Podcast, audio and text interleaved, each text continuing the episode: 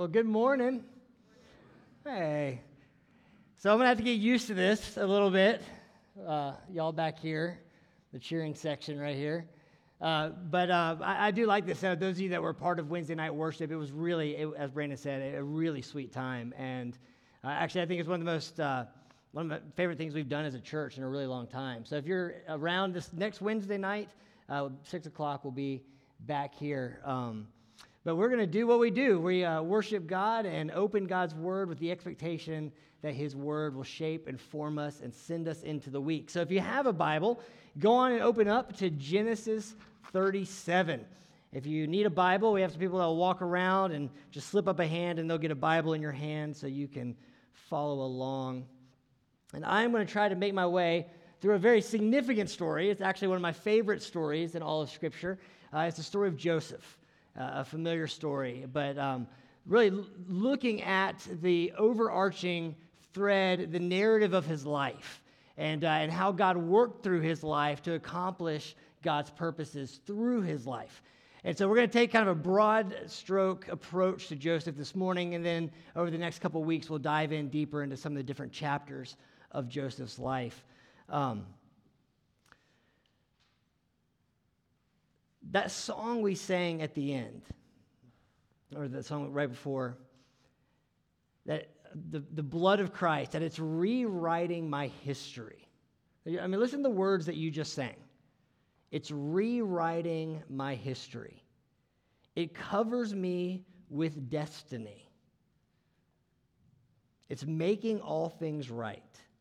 The precious blood of Christ speaks a better word. One of the most important, the most important thing I can do as your pastor is to just keep you pointing, keep pointing you to God through Jesus Christ. Just keep looking at him. Keep looking at him. Keep running to him. But I think the, the next most important thing that I can do is to help you begin to reframe your life through the lens of his kingdom. The reality is, is that I can't change any of your pasts. Your past is your past. What happened to you for better or for worse, the good and the bad, the celebrations and the tragedies. That's your past. It is your reality. The question is who is interpreting this, what that past means for you? Whose voice are you listening to? Who's writing your story, so to speak? And what we see in Joseph is, is a man who's brought from this boy with a dream that God plants in his heart, who goes through some absolute trauma and trial and tragedy to ultimately be formed into the kind of person who has the character and capacity to carry the calling of God on his life. And we can see that the hand of God was at work in all of it in every moment. I mean, just this week, as a church family, we have seen the two extremes. I would ask that you join uh, with us in praying for the McKinnon family. If you know Kyle, um, she runs our, she's our children's pastor, and many of you know her. She works with your kids. But her husband Joseph lost his mom and his dad uh, both this week.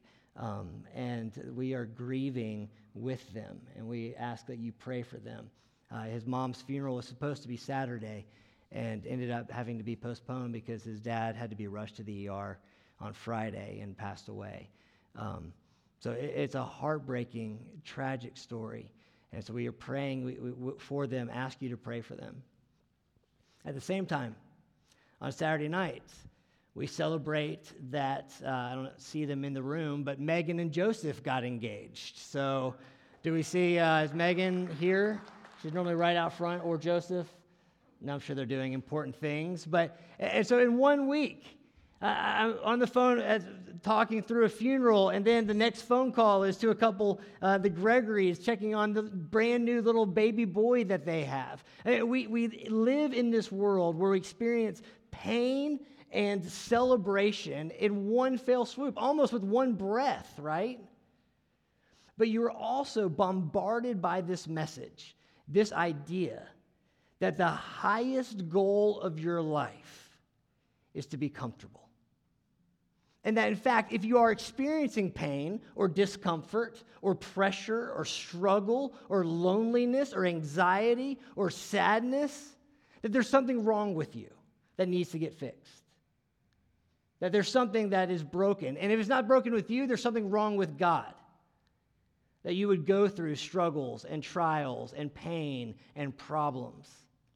But what we find in the Bible over and over again is this testimony that the world that we live in is a world with pressure and pain and trials and tragedies, alongside of celebration and joy and delight and love and grace and loss all together. The question is who are we listening to, and will we be faithful to the God that carries us through it all? And maybe the pain that we experience isn't because there's something wrong with us, but maybe it's God shaping and forming us to have the kind of character and capacity that can carry the calling of God that is on your life. Romans 5 tells it clearly that we rejoice in our trials when we are pressed, because it is in that pressure that we produce that God produces perseverance and perseverance character and character hope and that hope does not disappoint. I can't rewrite your history in regards to what has happened to you. But maybe what God can do is begin to reframe your understanding of your life to see that His hand has been at work in the best of times and in the worst of times. And that through it all, He will carry out his plans and his purposes for you and for this world. And so, as we look at the, at the story of Joseph, I hope that you're able to find your story in his story. When we say the word, the scriptures, or the word is living and active, it's alive. And so we'll start here in Genesis 37 with the story of this young man, Joseph.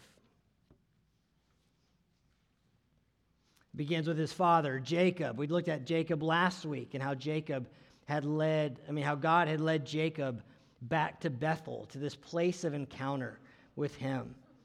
As God was forming Jacob and renaming Jacob into Israel to be the man that through his family, the God would carry out his promise to bless the nations. And that Jacob lived in the land of his father's sojournings or journeys, in the land of Canaan. And these are the generations of Jacob. Joseph, being 17 years old, was pasturing the flock with his brothers. He was a boy with the sons of Bilhah and Zilpah, his father's wives. And Joseph brought a bad report of them to their father. Now, Israel, who's Jacob, loved Joseph more than any of his other sons because he was the son of his old age. And he made him a robe of many colors. But when his brothers saw that their father loved him more than all his brothers, they hated him and could not speak peacefully to him. So, one of the first things we find out about Joseph is that he is the favored son. Remember, Jacob has uh, two wives, Leah and Rachel. Leah, that was a trick from his father in law, and then Rachel, his beloved, his favorite wife, who actually is barren for most of their marriage. But Leah begins to have baby boys. Uh, and, uh, and then Rachel, jealous, gives her maidservant uh, over to, um, to Joseph to be, sorry, Jacob to be uh, his third wife and begins to have sons through her. And then Leah, jealous of Rachel and the maidservant, gives her maidservant over to be his fourth wife to have sons through him. Finally, after all of these sons are born, uh, Rachel, God has, uh, has mercy and grace on Rachel, and, uh, and she gets pregnant with their first son, their uh, oldest son through Rachel, who is Joseph. They'll end up having one more son, Benjamin, but unfortunately, through uh, during childbirth with Benjamin, uh, Rachel would die. So the favored son Joseph is the son of his beloved wife, who is now who is now gone. And Jacob has no problem showing this favoritism. And it tells us that uh, even as a young boy, as a, the 17 year old young man, that, that Joseph uh, is tending the flock with his older brothers. Now, the word there, though, for boy is actually uh, better to, to use the word helper, that he's a helper amongst his brothers tending the flocks. And we get a clue a little bit about what uh, Jacob has put on Joseph in this famous coat that Joseph wears. Some of you have probably maybe heard of or gone to see the musical, the Technicolor Dreamcoat, right? Which is kind of a, fun way of saying this coat of many colors. The problem is that's not actually the best translation for the Hebrew there. The literal translation is a, a coat of many stripes, as in like a patched garment or a patched cloak. Uh, cloak. So you get this idea that it's a coat of many colors. It's a fair translation. But actually, the better translation is a coat with long sleeves. A coat with long sleeves. That just doesn't have the same sort of pizzazz as the Technicolor dream coat, I guess.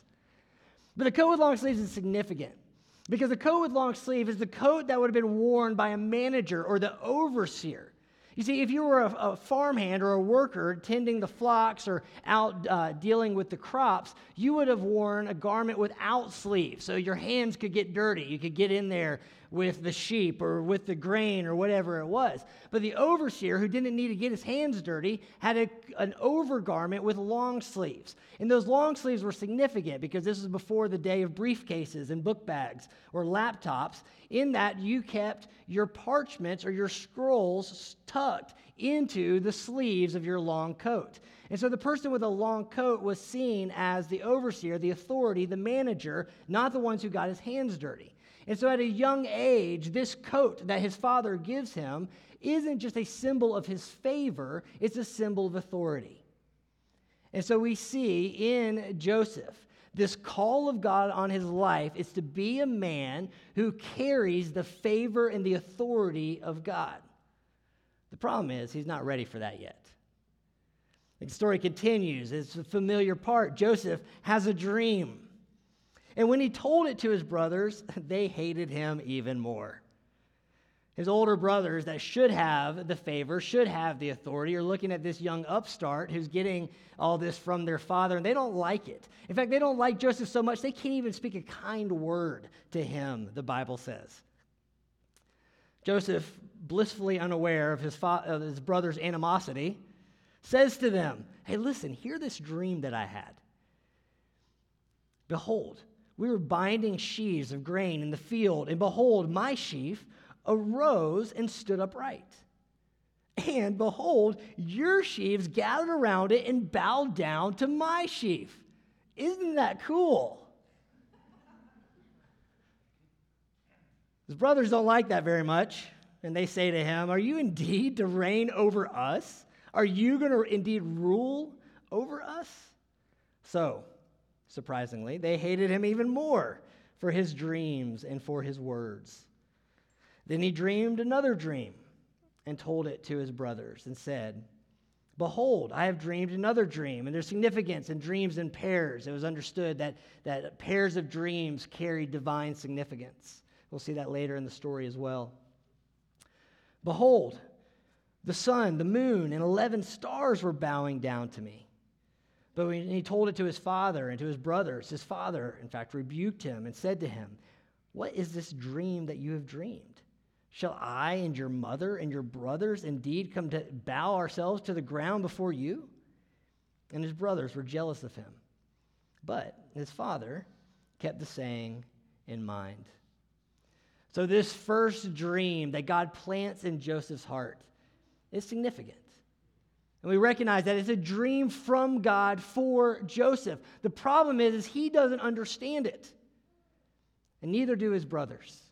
Joseph sees himself as the center of that dream.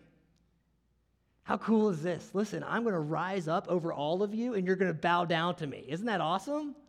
And they're like, heck no. You little runt. We're going to put you in your place, and we'll see how they do that here in just a second.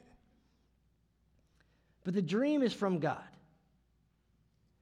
He just doesn't understand it yet. And he's not ready yet to step into that dream or that calling on his life. And there's something, it seems like, that Joseph misses. It's easy to focus on the dream at the bowing down part, right? You know, I'm going to rise up and you're going to kiss the ground at my feet. But notice, notice the, uh, the medium that God uses. It's a sheaf of grain, it's wheat. Jesus will later use that same uh, picture, metaphor, to say that unless a grain, a kernel of grain, falls to the ground and dies, it cannot reproduce and be fruitful for more life. That for a grain to actually bear fruit, for a grain to fulfill its purpose, it must first fall and die. And what we find out for Joseph is that before he can fulfill the purpose that God has on his life, there's going to be a death. There's going to be a dying.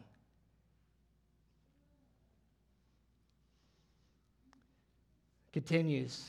Now his brothers went to pasture their father's flock near Shechem. Shechem, if you remember earlier on in Genesis, is actually a place of tragedy for that family. It was at Shechem that, uh, that they were camped as a family, and the, the men of that land violated, one, uh, violated their sister. There was one of the daughter that was also born to this family. And, uh, and so the brothers got together and they concocted this plan for revenge uh, that basically tricked the men of Shechem and ended up slaughtering the whole village. And so it was a place of violence, it's a place of bloodshed, but it also would be a place of uh, great animosity towards this family. And so they're uh, tending their, their flock. They end up out toward, back towards Shechem. And Israel, who's Jacob, says to Joseph, Are not your brothers pasturing the flock at Shechem? Come, I will send you to them. It makes sense that Jacob would be a little bit concerned having his boys uh, so close to a place that had been such a tragic and painful place in the past. So he sends Joseph to go check on him. Joseph says uh, to him, Here I am. Literally, that the Hebrew there is just two words Behold me. And the reason I point that out, and this doesn't show up so much in, in the English everywhere, but it does show up a lot.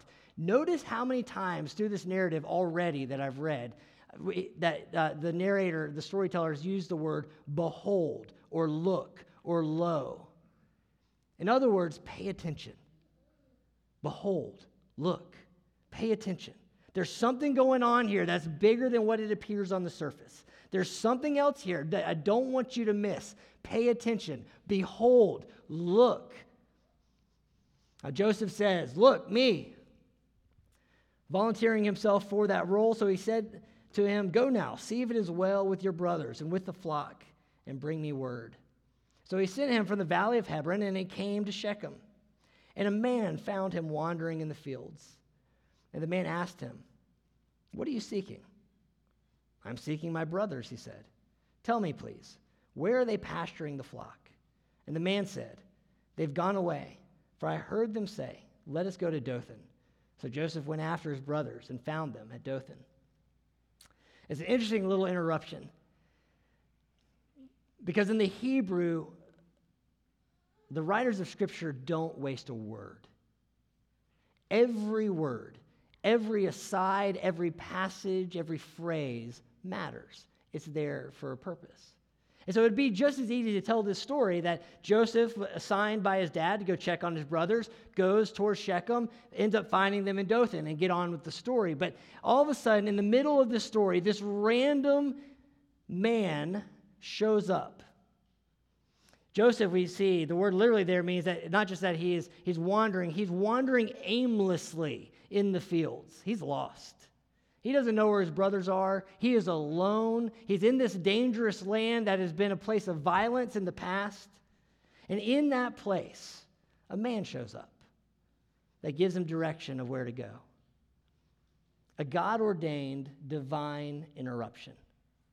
Now, I point that out because I bet in your life, if you look back on your past, there have been God ordained divine interruptions at just the right moment and just the right time that brought you what you needed when you were alone, that maybe pointed you in the right direction, that kept you going or kept you moving. These random interruptions of this no name a man that just appears out of nowhere that God actually uses to keep moving Joseph to where God wants him to go. So I encourage you just to pause. Where has God surprisingly shown up in your life? And to have eyes to see, even this week, what are the God ordained interruptions that God has in store for you if only you have eyes to see them? Now, the other thing I want to point out, though, is where the man points him is to his brothers. It's right information. But the path that Joseph's going to end up taking by following his directions is incredibly painful. And sometimes we think that when God shows up or God begins to move us towards that call on our life, that destiny He has for us, that hope or dream that He's planted in our heart, that once He points us in the right direction, it's going to be smooth sailing from there. But this God interruption actually points him down a path that is going to be incredibly painful. And what would happen if this man never showed up? I mean, I assume Joseph would probably wander around in the field until finally he gave up. He'd make his way back to his father's house where he'd be safe and sound, eat a good dinner, and go to bed. And the rest of the story doesn't play out the way that, if you're familiar, we know the rest of this story plays out. But this random man that points him the right way is actually pointing him to a path of pain. And there are some of you, actually, I would argue all of us, have walked paths of pain or are walking paths of pain. And again, it is easy to think that if we are in pain, there is something wrong. And that the best thing we can do is find the quickest way out of our pain. And maybe the best thing to do isn't to avoid our pain, but to name our pain. Because it is in naming the pain that we give God the space to show us how his hand is at work, even in it. It's okay. It's okay.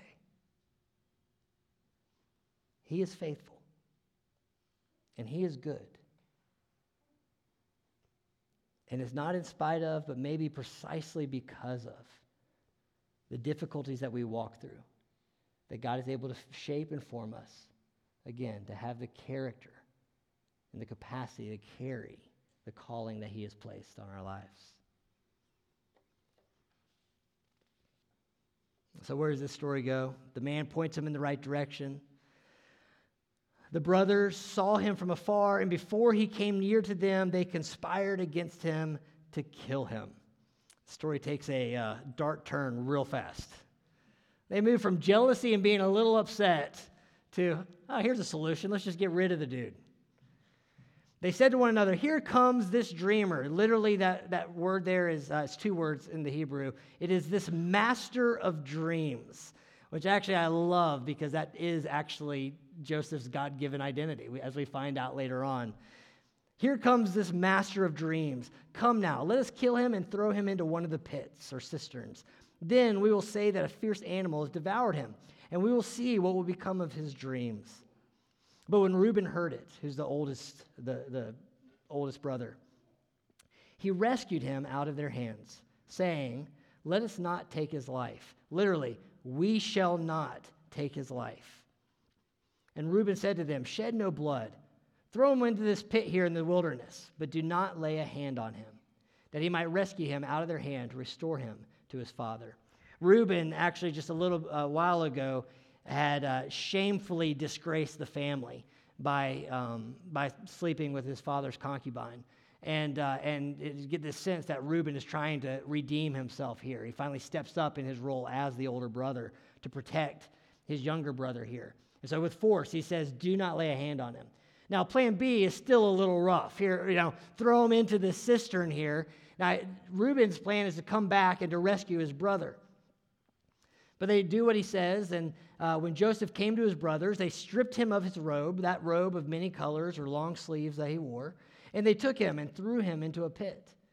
And the pit was empty, there was no water in it. Then they sat down to eat. I, I love the, cal- I mean, I don't love it. It's interesting, the callousness of this.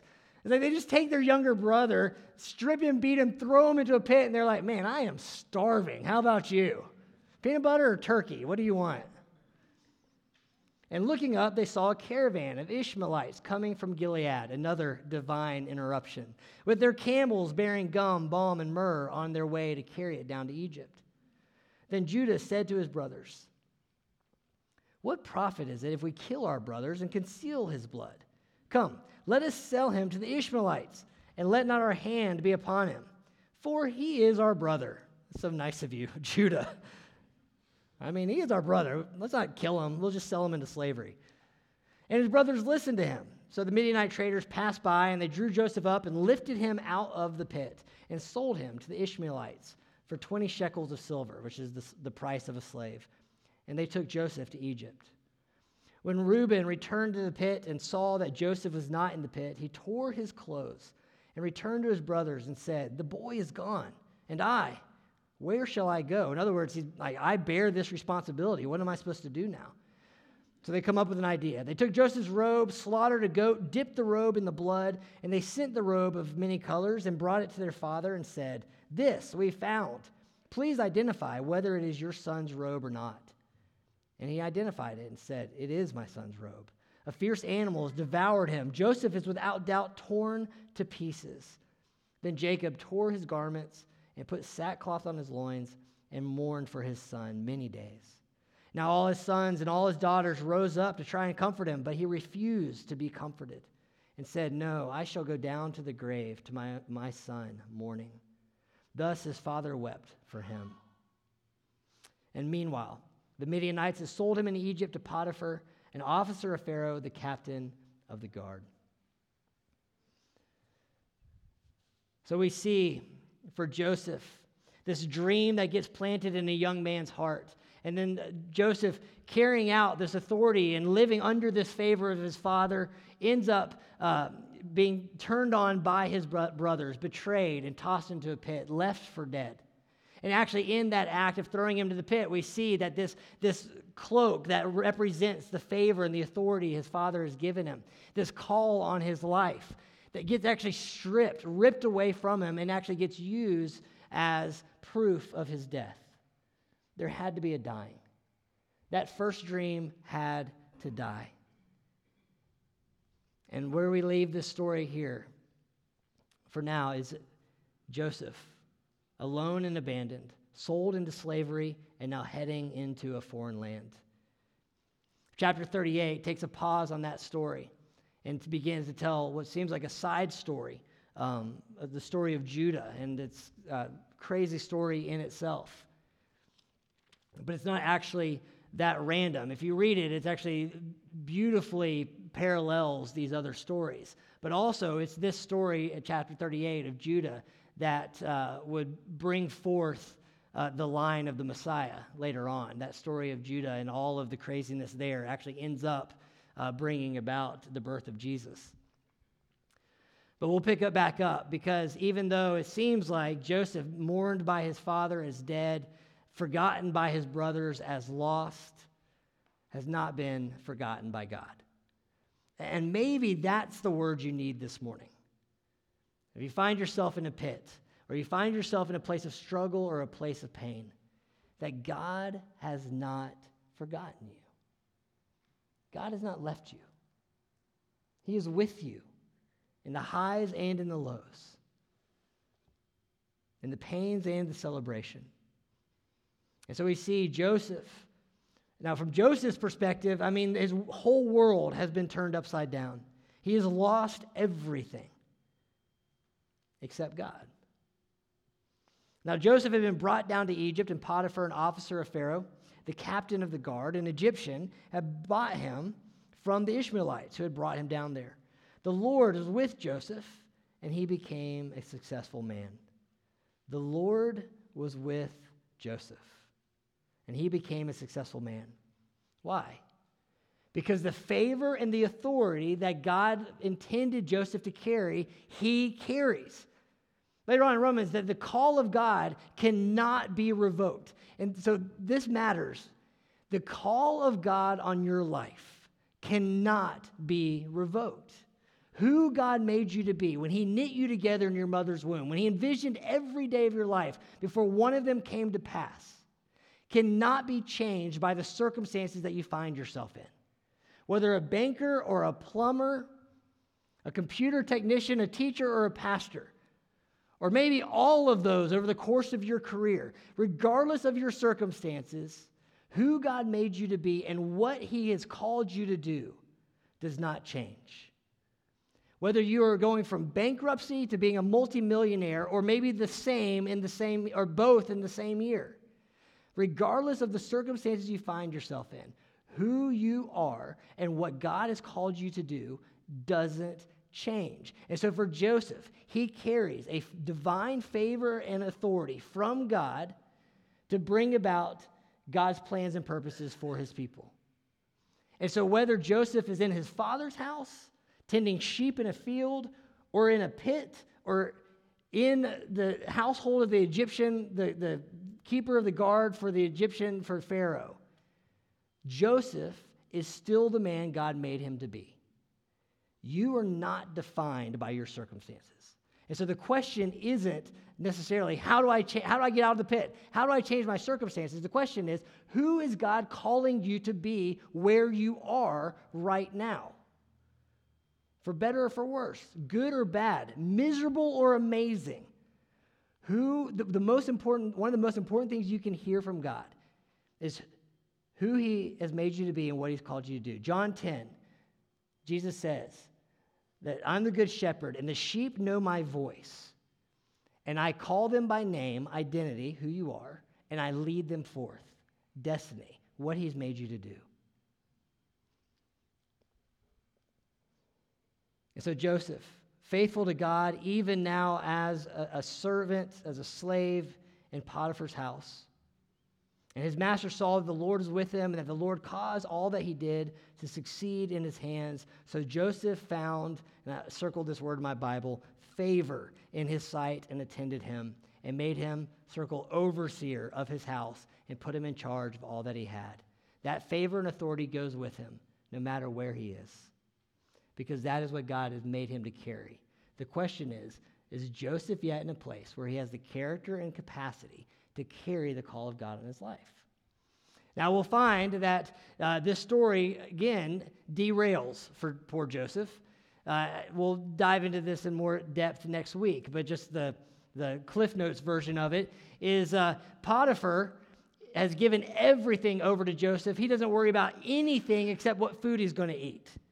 That's why uh, the, the rabbis say that they envisioned Potiphar was a, an obese, large man because all he cared about was eating his food. The rest of it he gave to Joseph uh, to cover, to, hang, to, to take care of. And as Joseph is tending this house, this uh, young, strapping lad has moved in, and Potiphar's wife begins to, to catch a fancy to, to young Joseph and begins to try to seduce Joseph to sleep with her.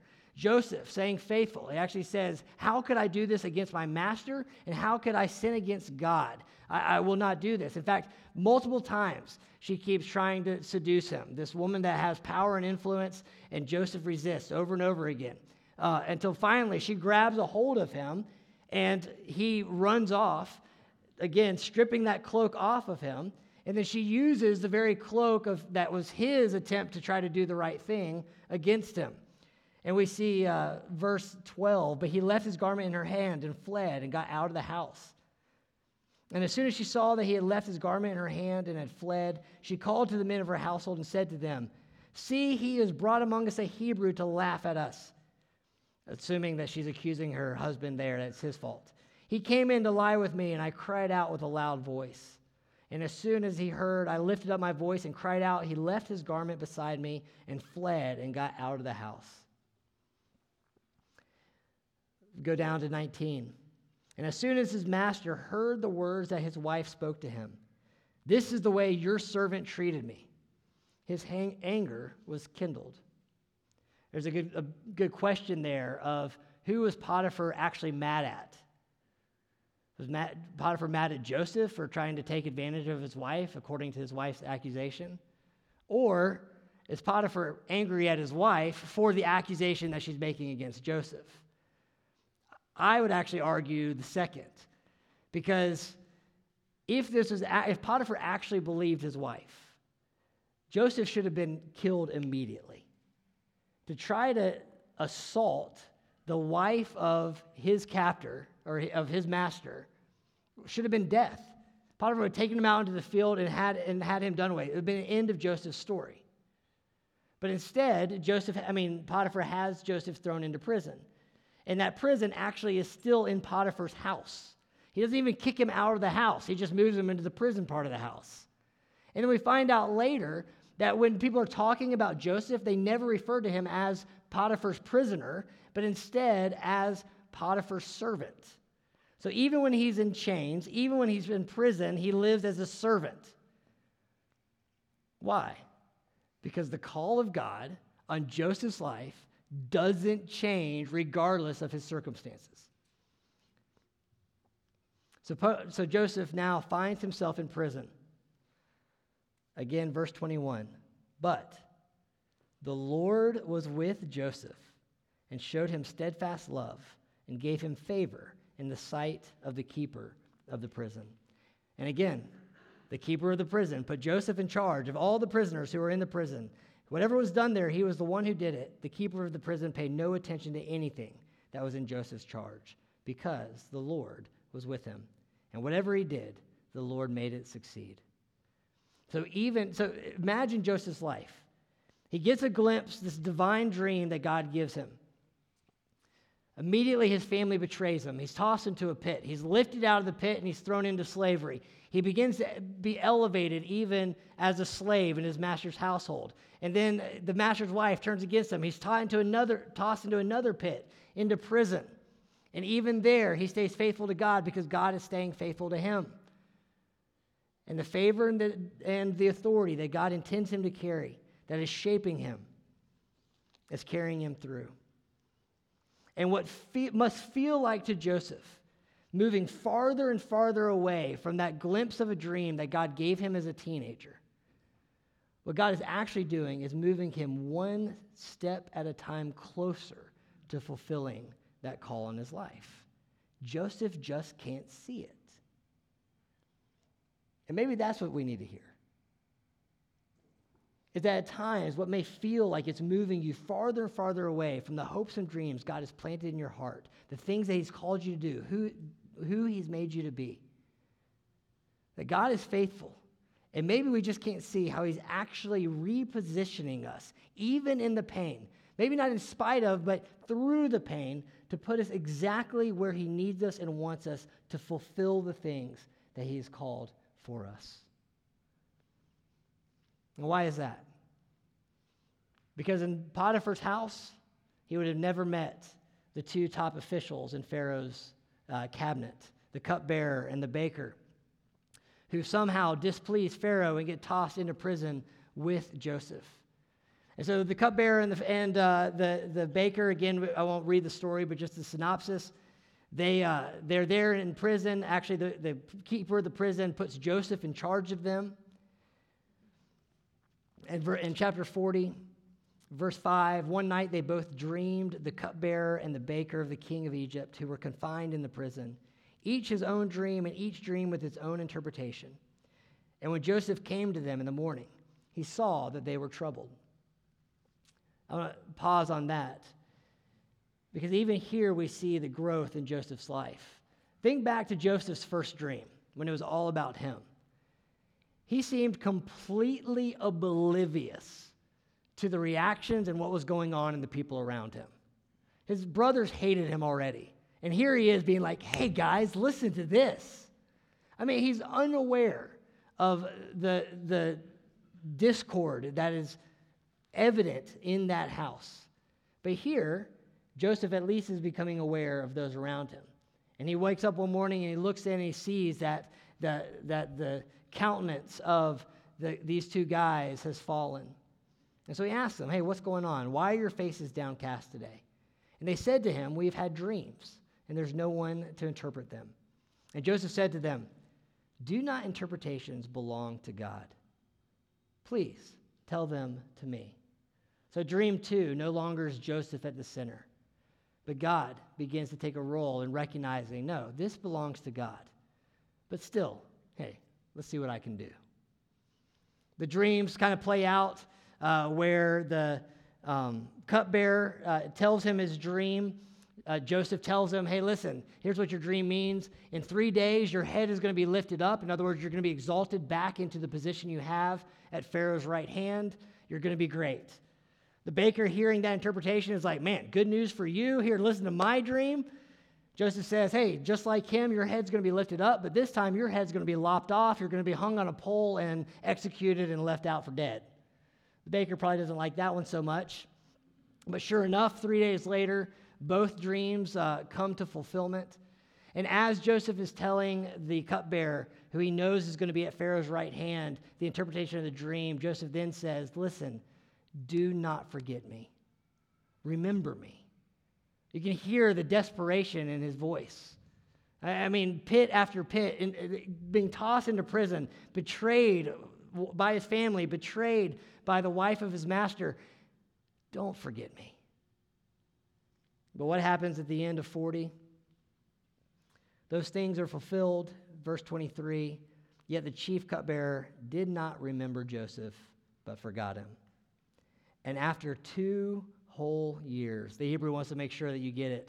This isn't just some acronym for a long time.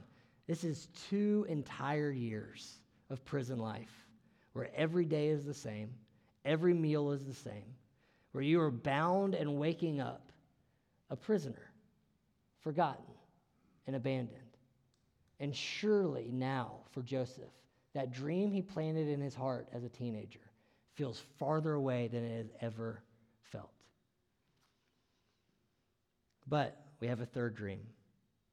Pharaoh dreamed that he was standing by the Nile. The short version of it, the dream seven cows, seven fat cows are grazing by the river when seven emaciated, lean cows come up out of the river and devour the seven fat cows. It has a second dream. Remember, two dreams at one time has divine significance. There's a, a head of grain with seven stalks on it, uh, healthy, thriving stalks, and then seven emaciated, weak stalks come up, and that grain is devoured. Joseph, being told the dream, tells Pharaoh, the, sorry, Pharaoh wakes up from that dream, absolutely in panic. He knows it's from God, he knows it's significant, but he doesn't understand it. So he's calling all of his advisors, all of his counsel. No one can tell him what it means. But he's deeply disturbed. And it's at that moment that finally the cupbearer remembers Joseph. And all of the things that God had positioned and done in the pain and in the trials is, is culminating in this moment when the cupbearer says to Pharaoh, Oh, that's right. Remember that little thing that happened two years ago when you were so mad and threw me in prison with the baker? I'm glad we worked that out. We're still cool, right? And uh, but there's this guy that was in there. He was a Hebrew servant. This is actually where he refers to Joseph as the as Potiphar's servant, not as a prisoner. But there was a servant in there with me, and uh, we had these crazy dreams. And he told us what they meant. And sure enough, three days later, uh, both of his interpretations came out exactly as he said.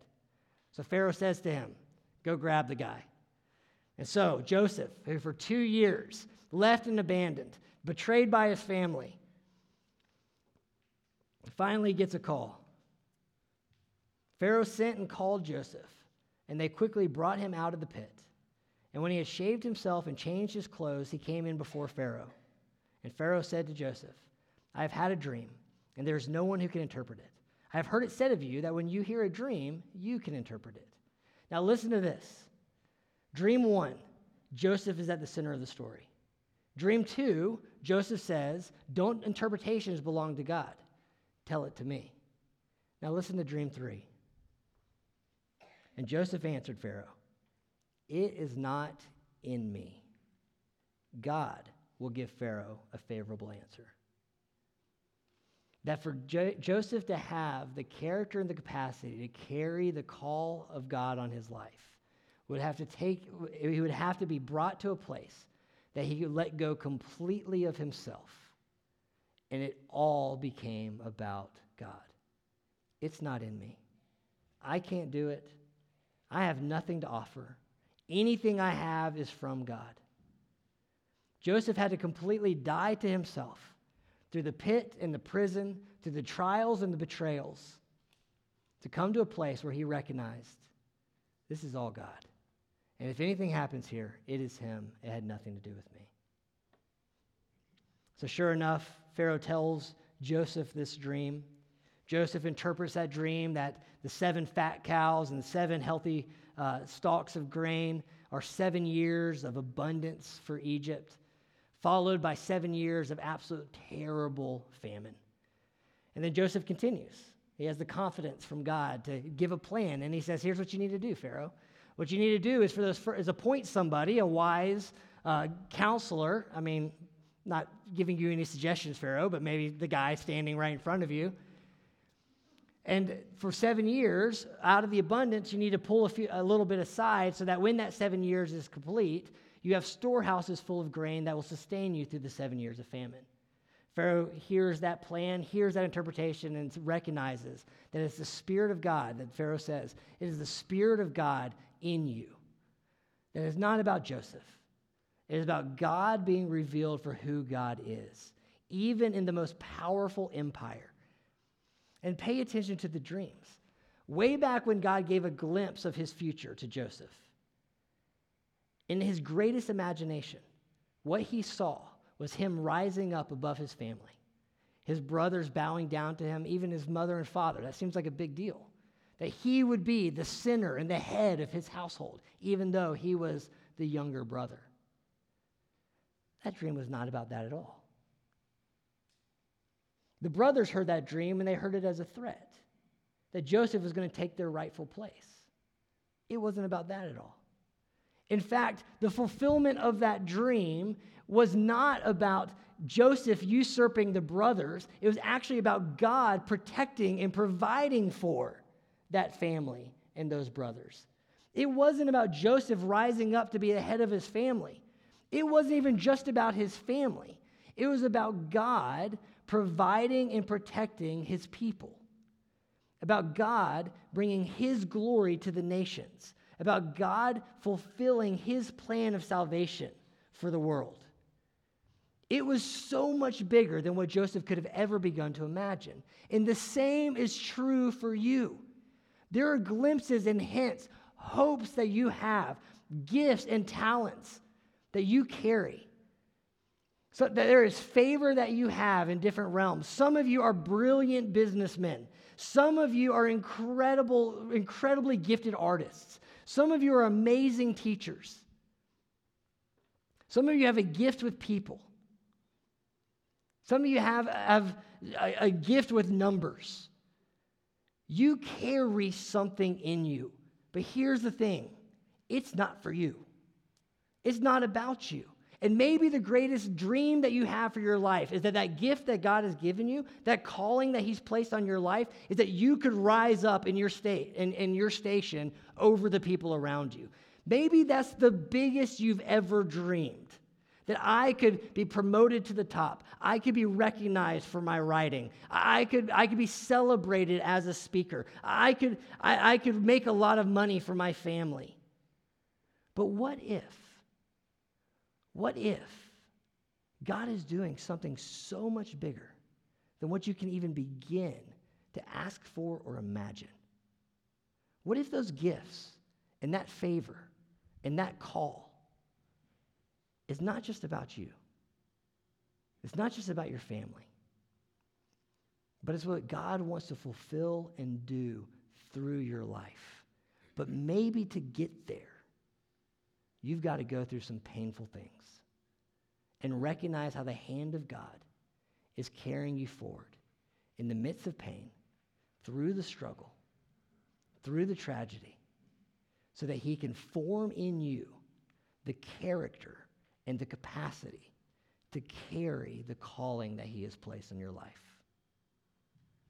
And the last, and I know this is it's a lot of chapters to go through. The last thing I want to point out is this Notice when Pharaoh finally lifts Joseph into the fulfillment of that call. Chapter 41, verse 37. This proposal pleased Pharaoh and all his servants. And Pharaoh said to his servants, Can we find a man like this in whom is the Spirit of God? Then Pharaoh said to Joseph, Since God has shown you all this, there is none so discerning and wise as you are. You shall be over my house and all my people should order themselves as you command. Only as regards the throne will I be greater than you. And Pharaoh said to Joseph, See, I have set you over all the land of Egypt. Then Pharaoh took the signet ring from his hand and put it on Joseph's hand, and clothed him in garments of fine linen, and put a gold chain about his neck. And he made him ride in his second chariot. And they called out before him, Bow the knee. Joseph had a dream about his brothers bowing down to him. Never would he have imagined an entire nation bowing down to him. Pharaoh replaced the chains of imprisonment, even though those chains never defined Joseph.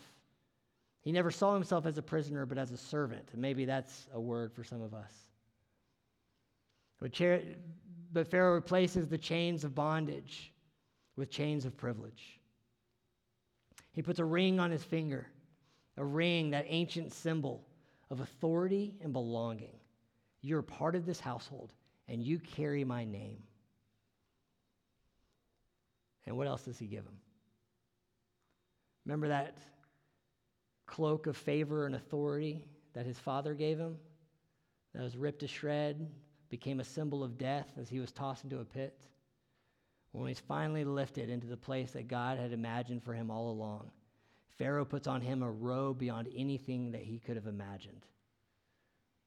In Revelation, uh, John actually uses this language that he, that he calls the, the, the, the bride of Christ dressed in linen, and that linen is the righteous acts of the saints.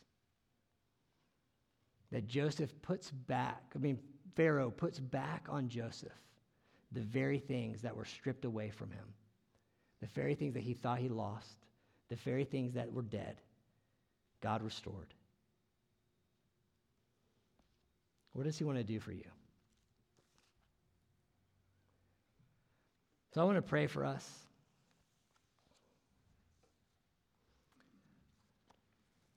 This week, as we set it aside for prayer, and if you want to continue in the prayer stations, you're welcome to it. We have communion in the four corners of the room. But this week for us has been a, a, space to just reset our minds on the things of God, for Him to reframe our story, to give us a glimpse of what He has in store for us this year. And my prayer is that the grace of God would carry you through the trials and the pains that are inevitable in this life that you could see his hand at work, shaping and forming you. As Philippians said, that he who began a good work in us will carry it out until the day of completion. He's carrying out his work in you. So, Father, I ask, will you give us eyes to see, ears to hear the ways that you have been faithfully at work in our lives, in both the best times and the worst times, and the celebrations and the tragedies. And God, that in it all, you're carrying out your purposes, your plans for us and for this world. So, Lord, will you give us faith to keep turning our hearts and our minds to you? We need you, Jesus.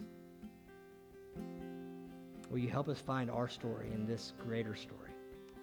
In your name.